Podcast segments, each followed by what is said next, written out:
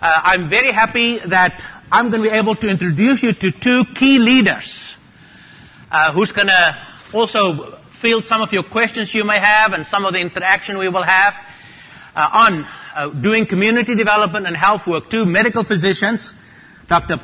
Polly Polly, who's a Congolese and working in Rwanda, and Dr. Bill Guston, who's from Saddleback with us, and he's the director of our healthcare initiative.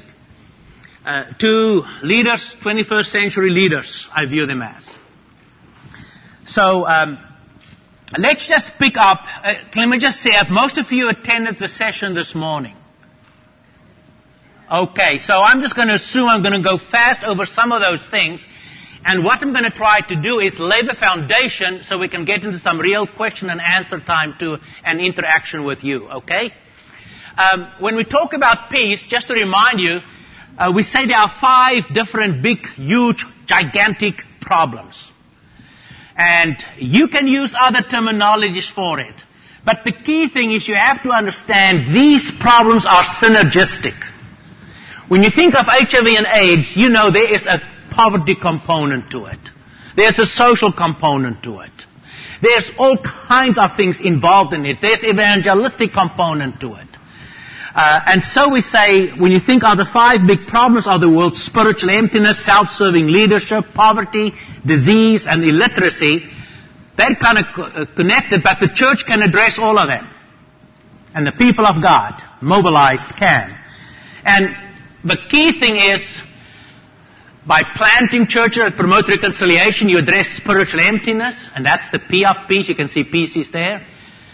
Equipping servant leaders is how you deal with self-serving leadership. Assisting the poor appropriately is how you deal with property and caring for the sick. We're going to spend our time on this one. And then educating the next generation is how you deal with illiteracy and ignorance. Another way to think of it, there's different levels, and this is why people often confuse development and relief. Critical to know you work on primary, secondary, and tertiary levels. And at the primary level, we say that's where you really need no resources. And this is where 80%, 75 to 80% of all problems can be addressed there in healthcare. Did you guys know that? If we mobilize local people, we deal with the majority of unnecessary deaths among children.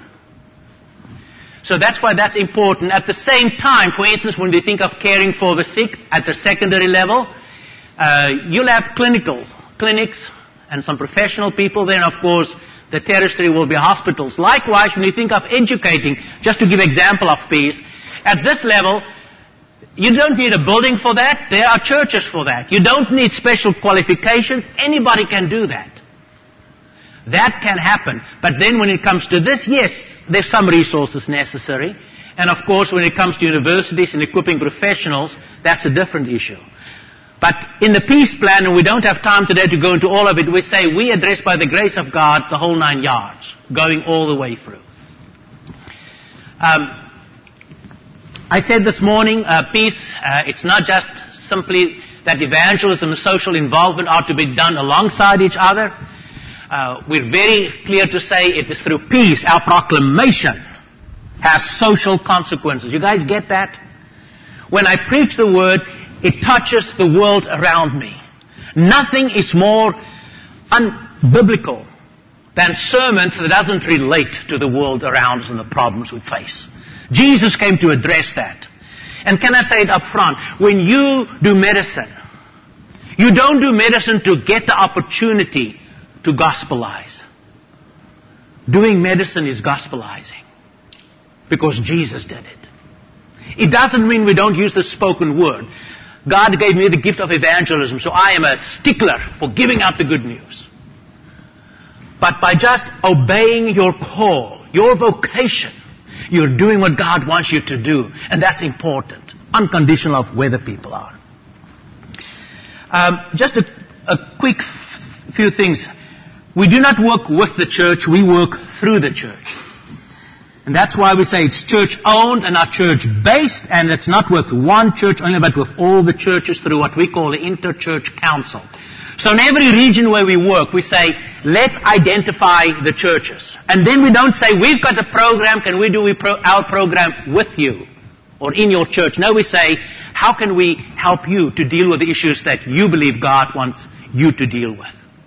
And through that mutual learning process, the work will go forward. Furthermore, when we say it is church owned and not church based, if I've got the money, I've got the program, I can base my program in a church, there's not a church in the emerging world that will say no to you. The challenge comes in to say, how do we get churches to own it? Big case in point for me will be with orphan ministry. If you say, let's take care of orphans in your community, they're going to say yes. And you may have a big fund, you support orphans for a while, and then after a while, the money run out, you say, God is leading me to leave now. And the situation is worse than it was before. Versus, if you take the time to envision the pastors and the church leadership, and they say, wow, I develop a heart for orphans. And all of a sudden, it becomes their ministry. And they say, you know, whether you're going to be here or not, we're going to do it because God wants us to do it. Now you have a church owned program. And guess what? If you're not there, it still go on.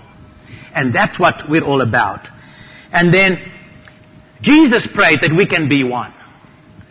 Now, a little bit of my background, if somebody told me 10 years ago I'll work focused on the church, I would have said, cut my right arm off right now and spare me the misery. But you know what? The church is God's idea.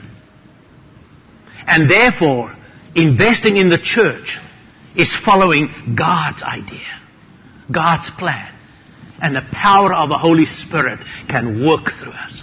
That's how God wants to do it and getting churches to work together. In Rwanda specifically, it took us almost four years of just talking to get 80 plus denominations and groups to work together so that, but now represents 95% of all churches in Rwanda. And they are the steering committee. And they make the decisions and they lead and they're at the point where they said, Gil, we don't want that stuff.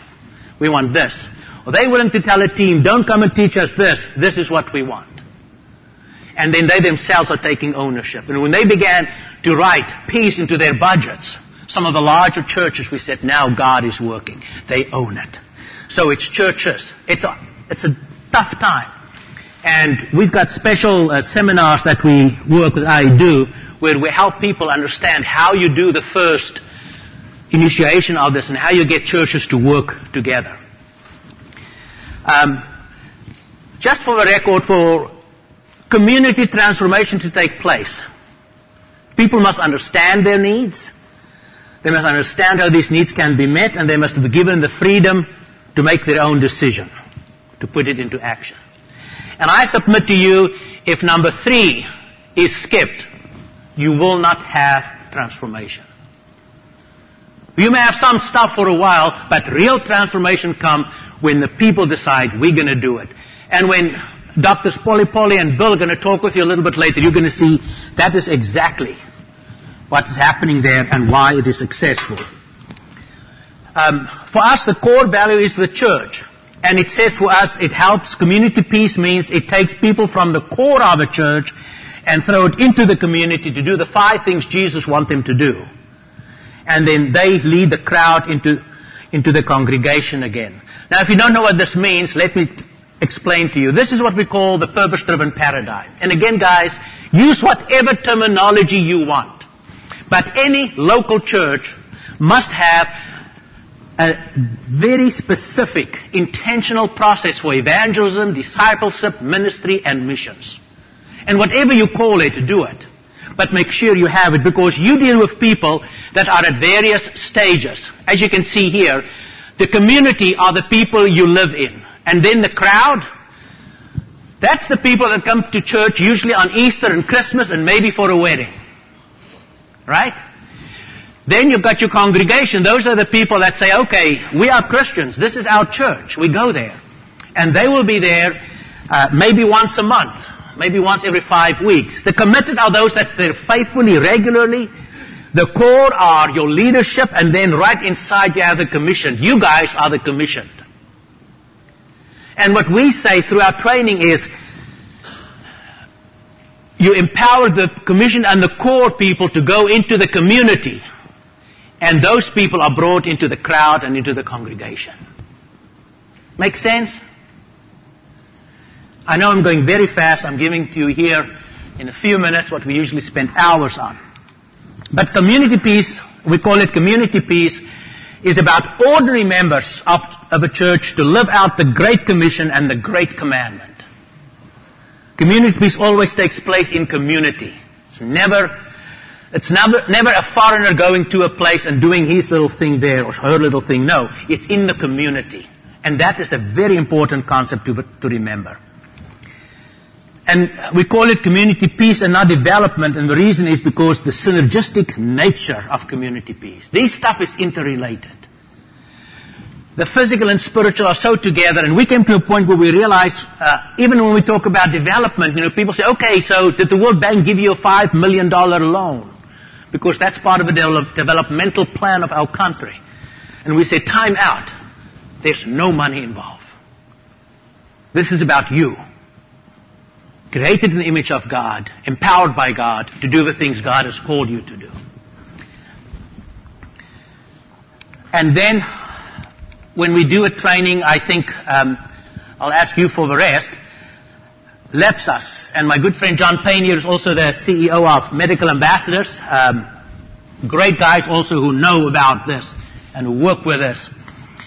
When I say learner-centered, it means you've got to concentrate what the people want to deal with. And as Bill and Polly Polly talk with you, you're going to see that's what's happening there. That's why it's successful. Problem posing. It's never just, let's come up with a good idea. No, what do you have there to address with the people? Who can help me with discovery? What kind of discovery? Self-discovery, right? If I don't discover it for myself, I don't value it. Now that takes long, and that takes questions. But uh, I cannot emphasize enough. That's why we spend weeks in training. But the end result is where people own it because they've discovered it. And then it's action orientated. You don't sit in your behind and say, this is it. And finally, of course, we call it spirit directed. Right. You're so far with me. I know I've been going very fast, but I had to lay this foundation. So for us, we say, when we do community peace, the foundation is a healthy church. And you can describe a healthy church with any terminology you want to. But think of it as a church with a intentional evangelism, discipleship, ministry, and missions programs where people are discipled and grow and are getting involved actively in their communities. Out of that comes community peace, what we call community peace. People are trained. The very foundational. My good friend, I see Terry Dalrymple is here too from uh, community development. Um, what we do with, with everything what, what they used to call CHE, community health evangelism. It's the same things. We just tweaked it a little bit, uh, justified, modified, and call it community peace.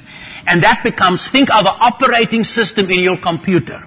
This computer of mine has an operating system. And unless the operating system is in place, I cannot put Word, Outlook, or anything on it, right? So often, what happened in the field is, we got this brilliant PowerPoint program. Let me go and put it on the computer, but I have no operating system on it. And within a few weeks, when nothing works, it, people just give up. What we're submitting to you is, the secret is, can we take time to get the operating system in? That mindset change that has to happen before I start doing anything. And after that, that's when I can start plugging in. We call them PeaceWorks or projects. You start plugging them in, whether it is with orphans and vulnerable children, or the one we're going to talk about is healthcare, and specifically the clinical church is one of the four healthcare initiatives in Rwanda we're working on. Briefly, you've seen this, so I'm just going to go through this. We started off by listening to the people in all their various churches. Uh, it was about more than 90 hours of information we, we collected. We worked with the three hospitals, the 29 one clinics, and then of course more than 450 churches.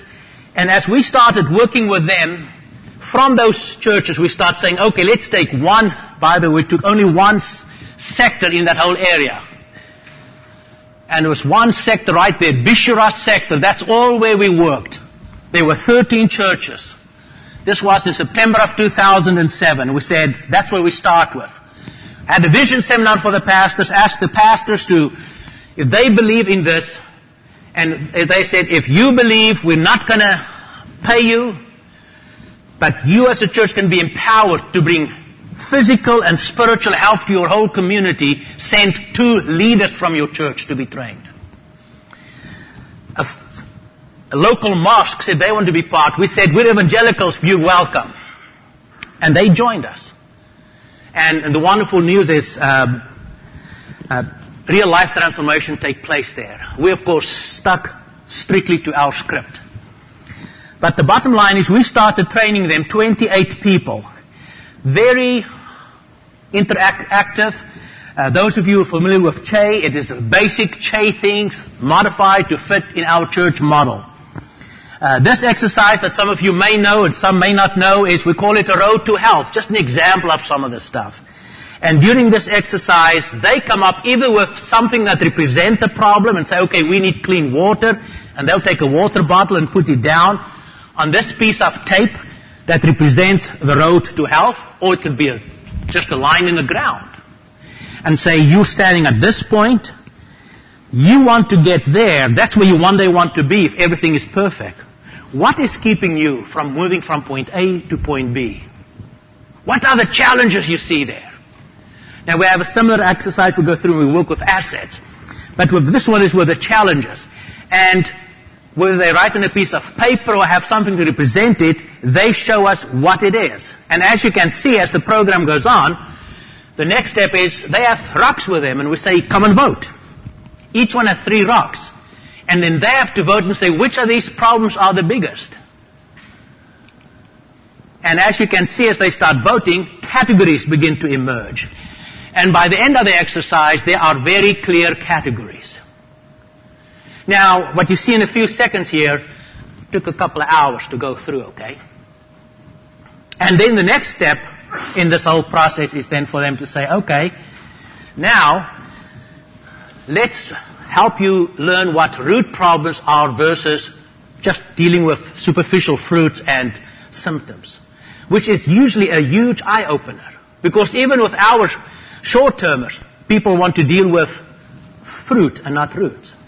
So in this exercise, they get into, into it, the problem tree, and you can see this one, SIDA, was AIDS, was one of the three top ones that came out in that group, and they started working on it. And as they work through it and start deciding what is the issues we want to deal with, they begin to tell each other, they come to the self-discovery. It is monumental how they begin to take ownership and all of a sudden they say, we have it. Now remember, we're working only with 28 people. That's it. That's how we started. After six months, only 23 graduated. Five of them were voted off the island by the rest of their peers. Because part of the training is practical. You've got to have a healthy home. And they said, well, your homes didn't meet the 12 criteria we came up with. Or you didn't attended enough trainings. You're not a good enough teacher. And they themselves, we never had to do a thing. They're now into it. They're doing it. And as you saw this morning, uh, with the diplomas, they got it, little certificates.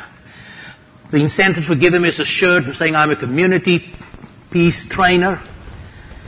Uh, with their workbook for lessons, as well as their bag, they're off. But here's the good thing, as I said this morning, the first thing they did, these 23 with their pastor sat down and they selected now 250 others to be trained. Regular members in those churches, those 13 churches. And so the first three months was spent on that, and that was the graduation of the first group. Now, this process has been going on, and I wish I had more time to talk about this. But the bottom line is today, as we sit here, there's about a little more than 3,000 of these guys going around. And the exponential trajectory we're on, and this is thanks to the great work of Moses and Ahira, who you saw in one of the photos, and people like Dr. Pauline there, and of course Dr. Bill is also working there.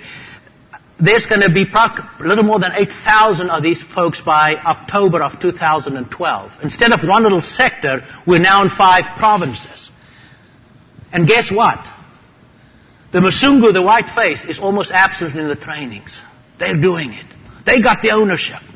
They're moving on it. That was the first training team. And from that, it all happened.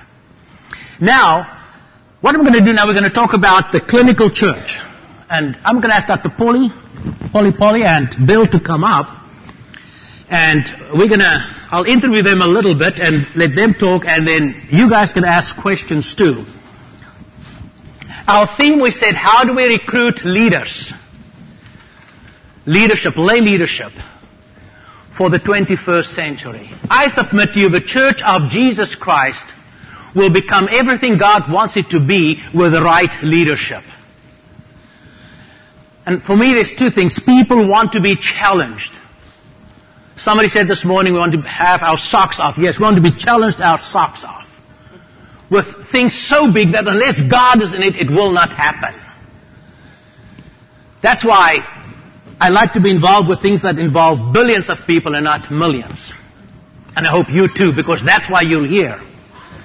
And our God is so big He can do it and the size of our God determine the extent of our ministry. And to find leaders who can do it. Now, you sit with unique people here, and I'm going to ask, um, I'm going to start with Bill, with Dr. Bill. And okay. say, Bill, how did you get involved? How on earth? And by the way, he's already a good 36 hours back from Rwanda as he stands here. Right. And he's, behold, he's in sound mind. well, debatable, but yes. Yeah. Uh, How so, did you get involved? Well, I got involved. I was uh, I recommitted my life in two, early 2008, and I believe that my next week my uh, small group leader said, "Have you ever been to Rwanda?" Uh, at that time, I uh, I was broken by the, some of the slides you just showed uh, regarding the simple model of how many hospitals can you touch versus how many clinics you can touch versus how many churches exist in that single area, and uh, to be honest, I was actually rather resistant to go to Rwanda the first time. Uh, I didn't quite see the purpose of it, and purpose driven. Uh, but the uh, the reality is, when I saw that slide, uh, it made a lot of sense to me. All of a sudden, the idea that the church was going to be the center of this model. It wasn't me going to put a clinic in there or try to make something run with purely donated funds. This was the church locally and all I'm doing is uh, another part of the body of Christ coming to help them do what I know they can do. So uh, I, I was broken by that. So that's uh, that's what got me involved, and then my job opened up to the point where I could actually go do it. Okay. And uh, so the nice challenge was is, Bill, please A, take your own vacation time. B, pay your own ticket and all your costs there. And C, come and serve Jesus. Correct. And he responded. Uh, how did we find Bill, you heard it, small group. A person who's already active and saying, how can I serve God more? That's how it is. Polly Polly, Dr. Polly. Um, you've been involved now for about five years. We walked a long way there. Um, we had a agreement. We worked a little bit with the University of Maryland, and Dr. Polly got involved there. But um, Tell us, what is your passion? How come you are involved in doing today what you're doing? Why are you doing it? Thank you. um, before I answer the question, I'm a medical doctor with the, um, first of all, my English is not a, a, good one. I speak six languages and English is the, the one I don't speak well. So please uh, forgive me if I, I make mistakes. He's a great so, guy to translate for you, though. So, um, when I was practicing med- uh, medicine in a, a, district hospital in Rwanda, poorly equipped, like uh, all clinics and hospitals in sub-Sahar, uh, Sub-Saharan uh, African countries. With my degree of a general practitioner, I realized that I was really facing many, many challenges. So I saw people dying from diseases which can be prevented. And almost 80% of diseases which kill, kill people there can be prevented by just uh, uh, using uh, uh, basic or uh, elementary uh, hygiene, hygiene. So I was really hurted to see that people could die from preventable causes and seeing them dying poorly like that. And then when I heard about uh, the peace plan, that is five years ago, when I realized that there are people who are there in the church who come in the morning without being called by whoever and to whom the pastor can just ask, please put your knee down and they do that. And after that they give money and they go back home. So, ready to serve to prevent these diseases killing. I said, okay, how can I join? I get mobilized, and I think Pastor, uh, Pastor Gill, he was the first person I, I, I heard from about the peace plan. So I, I got interested, and I felt that these people, Christians like me, just they need basic knowledge, basic skills to start doing something uh, to prevent these preventable causes or uh, causes of death. So that is how I felt touched and I felt that I could do something in, in terms of equipping, giving this basic these people need to help in preventing diseases. So. Thank you, Doctor. Um, we said there's a operating system have to come in place. That's community peace. So think of it, the first community peace training take place, 23 trainers, they trained about uh, 230, I think 230 community peace servants graduated. And they took the name servant, by the way. We used community peace volunteers. They came back to me and said, we don't want to be called volunteers. I said, okay, and I think they're going to ask for money. No, they said, if I'm a volunteer, I can come and go if I don't, the way I feel. We're not volunteers, we're servants of Jesus Christ. And we're going to be here what, whatever happens. Uh, the sustainability of the program is, is so great. Uh, I had a guy from uh, Malaria No More, United Nations group, who came to me in my office and said, we want to do what you're doing. Your system is excellent. He visited there in Kranj. I didn't even know it. He said, we've never seen such a low attrition rate. He said, can we get your program, can you rewrite it a little bit and just take the Jesus talk out? You know, I said, you don't get it. That's why they're doing it. Because they know one day they're going to hear Jesus say, well done. It's like the one uh, uh, volunteer or servant told me, he said, they don't pay me to sing in the choir. They don't pay people to be ushers. Why should they pay us to visit sick people and tell the good news? And they're going on. So, they are going there doing basic health care. And now we said there has to be linkage also between the hospital and the ground. How do you do that? And Bill, I'm going to ask you to introduce, and then you and Dr. Pauline talk about the clinical church. Okay. The whole Uh, model. So the, the whole model in five minutes, no problem. Uh, so as you saw, that the operating system is what he's discussing, and I think the Healthy Church, the CPTs, the CPSs are now in place so that we may introduce PeaceWorks. And I'll let uh, Dr. Pauline specifically describe how the clinical church works on, a, on an actual grassroots level. I'll give you sort of the general concept. Uh, concept begins with the development of PeaceWorks. I went uh, a year and a half ago now, no, about a year ago, and Dr. Plen and I went to all the hospitals, we went to some of the pastors, we said, what are the needs? Can we actually develop a relationship on all, all three levels, primary, secondary, tertiary, that integrates healthcare with the church in Rwanda? And we developed eight possible PeaceWorks. Uh, we didn't have champions for all of them. Hopefully one day someone will come on who has a heart for one of them. But we do have four operating. Uh, the one we're going to talk about today is the clinical church. And the idea is, uh, through the, the grace of, of the church and the co- coordination and the relationship we've developed with the hospitals and clinics in that area, we've been able to uh, develop a feeding program, which I'll let you discuss, uh, and pastoral visits to the hospitals.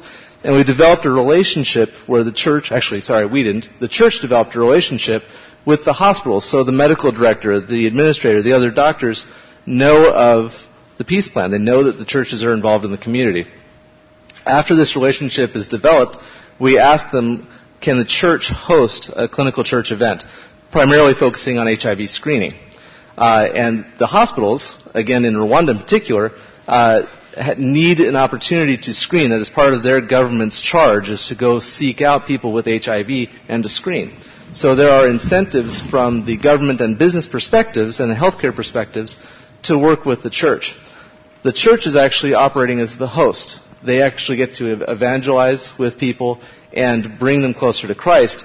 But at the same time, people who might feel uncomfortable going to the hospital or going to the clinic to get tested actually have a safe environment in the church to have their testing completed.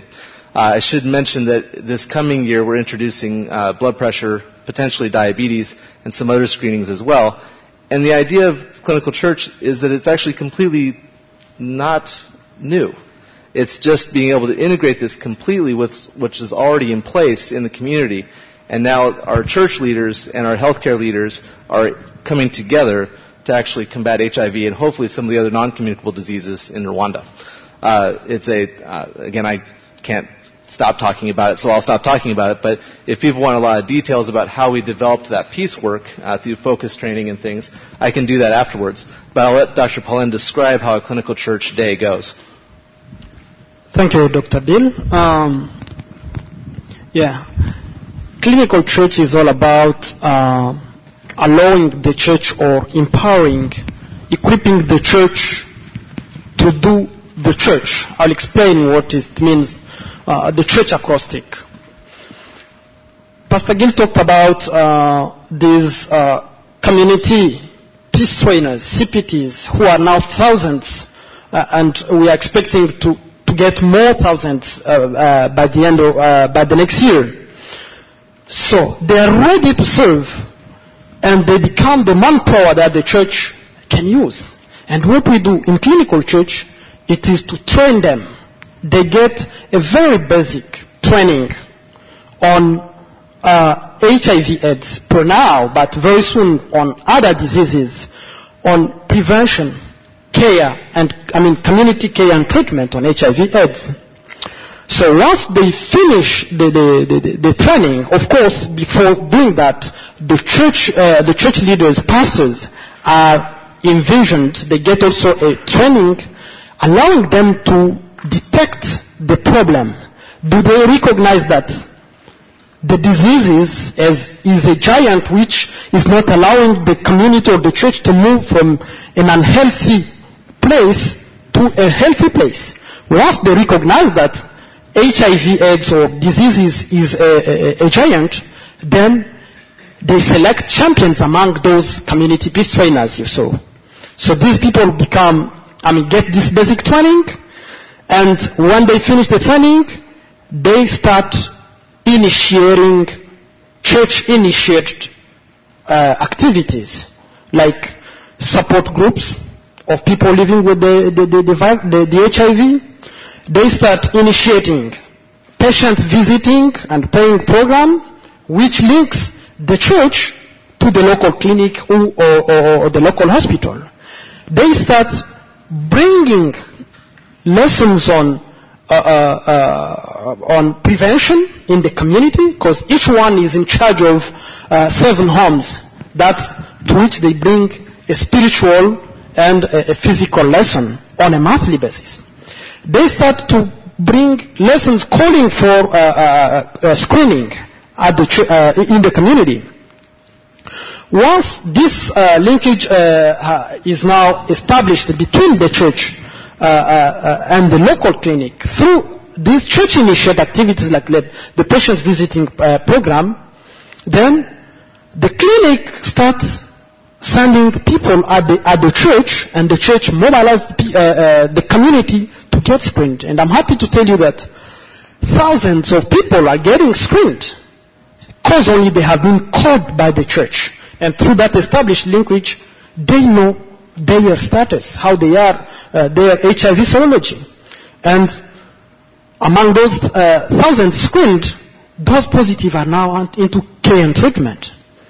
Uh, recently, and that was uh, like two weeks ago, we tried to screen not only HIV in one day, the church was able to, to, to, to screen 180 people for HIV, but also for uh, hypertension. And among those one, uh, 180 people, 16 were found living with hypertension without knowing. And now they are into care treatment. So, I think in few words, Yeah, that is what thank I should you. say about clinical church. So the church is doing the church caring for the sick. That is the feeding program, uh, visiting program. The age, it's handling screening of diseases. Many people already screened. The, um, the you, the church is unleashing the army, an army of volunteers. It's all the congregation, not only this time, this time not only the CPTs or these volunteers, but the whole con- congregation is mobilized to take care of their neighbors. And the, uh, the R, that is remove stigma. The church by initiating support groups of, of, of people living with the virus. The church by calling for screening, or the community feel that getting screened, living with the virus, it's not a reason for being abandoned or for abandoning someone else. So the church is removing stigma. And the last C, the church is championing healthy behavior by education of those living with the virus, the education uh, uh, of those not yet living with the virus, uh, on how to prevent themselves from effect, being infected. And the last H, the church is helping with medication by visiting and by supporting those on, on treatment. Thank you. Okay, thank you. Bill? Thank you. I just want to make one comment about the sustainability of this project. All of our PeaceWorks, uh, ha- we kind of do the sniff test about can this run whether or not we're there. Uh, the hospital and the clinics provide all of the supplies. They provide the counseling, the nursing, the technician to run the testing. Uh, the only thing from the missions perspective that now I'm empowered to do is to actually test scalability of this model. Can we actually introduce this to many churches at the same time and provide a missions opportunity for healthcare workers to come out and help the screening process? But uh, this actual model doesn't cost us anything. This is completely church and healthcare owned within Rwanda. Uh, so we hope that they'll continue to own it more and more, and we just come alongside to support them and to amplify a few times a year to have large screening events within the nation. Uh, right now we're only in a single district, but we hope to move to all four districts over the next couple of years. Well, sorry, all five districts in the next couple of years, so that all the churches are empowered to do this, and we just help them do it. Um, significant to remember too in this case, as our community peace training went on, the government came to us and said, you know, we see visible changes in the communities where you've done it, in the first few sectors. Can we send our own community health workers to be part of your systems? So we told the pastors, and pastors said, pastors, what do you think? They said, yes, that's fine. And so many of those were already members of churches, but the bottom line is it built credibility and the government said, what you do, do it right. In one conversation I had with the Minister of Health, I said, you understand that we are very evangelistic. He looked at me and said, what you do, keep on doing it because it's changing the communities. Mm-hmm. So it, it's, it's a free hand there, great, and it's, it's to tribute of Dr. Polipoli and his colleagues for really having a good standard there. The other thing was, even two years ago still, the government said no screening can take place outside of a clinic. No treatment can take place outside of a clinic. Last year they gave us permission, it's now a year ago, a year and a half ago. Say, okay, test it. And it's been going so well that we're confident it's going to just spread everywhere. The key in this, who are the key people in this, making this happen? The church, and who in the church? The local ordinary people who have been trained in basic community health. They're making the difference. And um, it's, it's, it's mushrooming at this point. I'm going to open it up for questions. Uh, we can maybe have a few questions here. Any questions for Bill or for Polly Polly? Yes, sir. Over there. I think, uh, from a sustainability standpoint, most of the CPTs uh, have full-time jobs and do this on the side as, as you know, I guess using their word, servants of, of Jesus. How, does that work? Um, uh, let, let me answer that one. Yes, they do it purely as volunteers. It's on the side. Um, we limited it to seven homes because of the geographic area, and I think this will change from different places. Uh, just so you can know, we're at this moment busy extrapolating the principles and beginning to translate the same program in the Philippines, in Argentina, and also in China. Because we want other models going. So it's volunteers, and it's where they are, and it's to say what you can do in your own time. Have you applied this model uh, within the United States? Uh, we haven't done it, but uh, my good friend Stan Rowland is doing similar things based on this, and look him up in the book. He'll be able to give you some information there. But yes, it's we're busy with the urban project in Kigali, where we are mobilizing larger, resource-rich churches. To begin to, so we told them Saddleback doesn't have to send teams out to the boonies.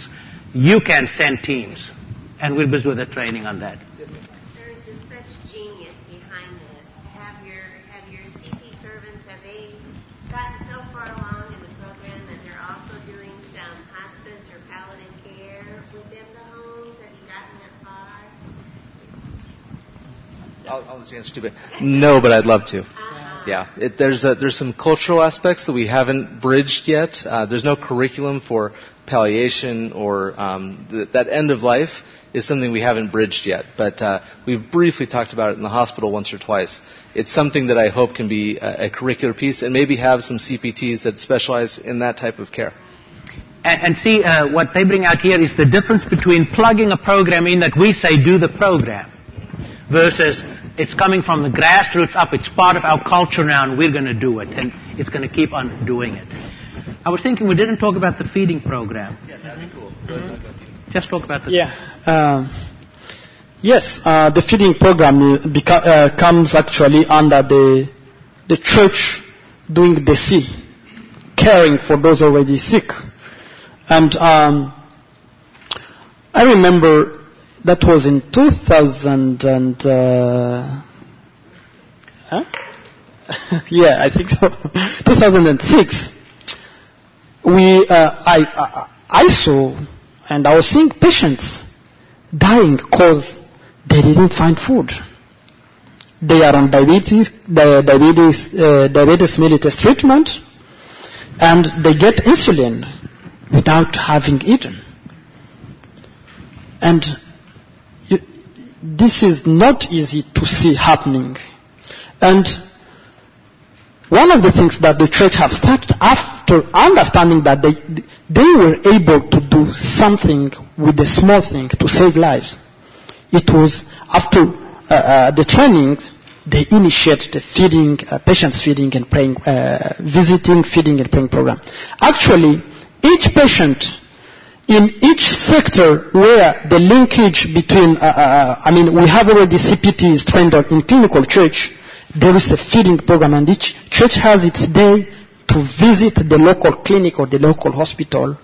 And uh, it's well organized that the, the, the, the social work of the hospital or, or, or uh, of the clinic identifies, identifies most needy patients and they are linked to the local church and those benefit uh, feeding uh, food uh, on a regular basis. So, and it, it's helping, uh, it helps uh, me as a, a doctor to combine because medication without food sometimes it does not work well.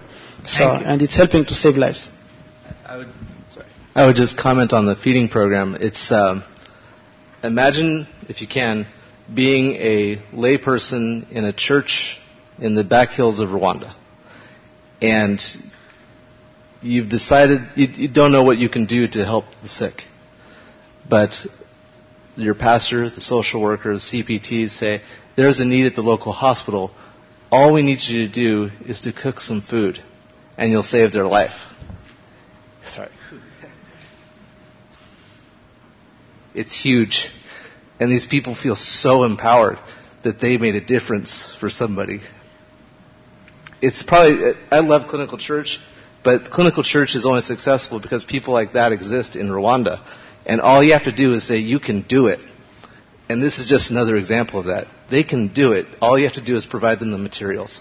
So the feeding program is remarkably powerful, and people don't die in the hospital anymore because someone cooks some food. And use their own resources for that. We don't give them the food. Yeah. We had one question here. You had- Um, the effective engagement of short-term teams is something that's very important to us. Um, that's a whole session by itself. Just for a record, um, we've sent more than 13,000 people on short-term teams the past three years from Saddleback. Of those, uh, close to a couple of 2,000 went to Rwanda. Not a single team were bigger than eight. Okay, maximum size. Number two, they were required to go through a six-month training period before they could go. Uh, number three, the leadership even had to go through a longer training period. It's a privilege, not a right, to go on a team. They go to put their piece of the puzzle down. And I think it's the training there. And then the fourth element is a lot of my time has been spent the past few years also preparing the churches, receiving churches in Rwanda for the Musungus. To prepare them to say, this is what's going to come, and you've got the right to say no to something. You're empowered. So, we're developing two curricula, uh, one which is for the people going and one for those coming. I've got examples here. For instance, this is the peace skills training. This one happens on January 14, 2012. And you'll see there's uh, 29 different skills, four hour sessions taking place. Everybody's required to go through what we call community peace. If you don't go through that, you can't go on a trip. That's just it. Secondly, you've got to commit to go by the five key principles, the five key principles of community peace or of CHE. We use LEPSAS exclusively. And then it is in response to what the churches want us to do. We never say what we're going to do. They're at the point where they invite us and tell us what it is through the steering committee. And the teams go where they are appointed by the steering committee as they decide the right places. It's a growing area, but it's an exciting area. And I believe it's not short-termers we have to talk about. We have to call them in-betweeners. Because this is a missions model God has brought for the 21st century, and I'm here because of that. So um, our time is up. Thank you so much for being here. Let's thank God for these two brethren.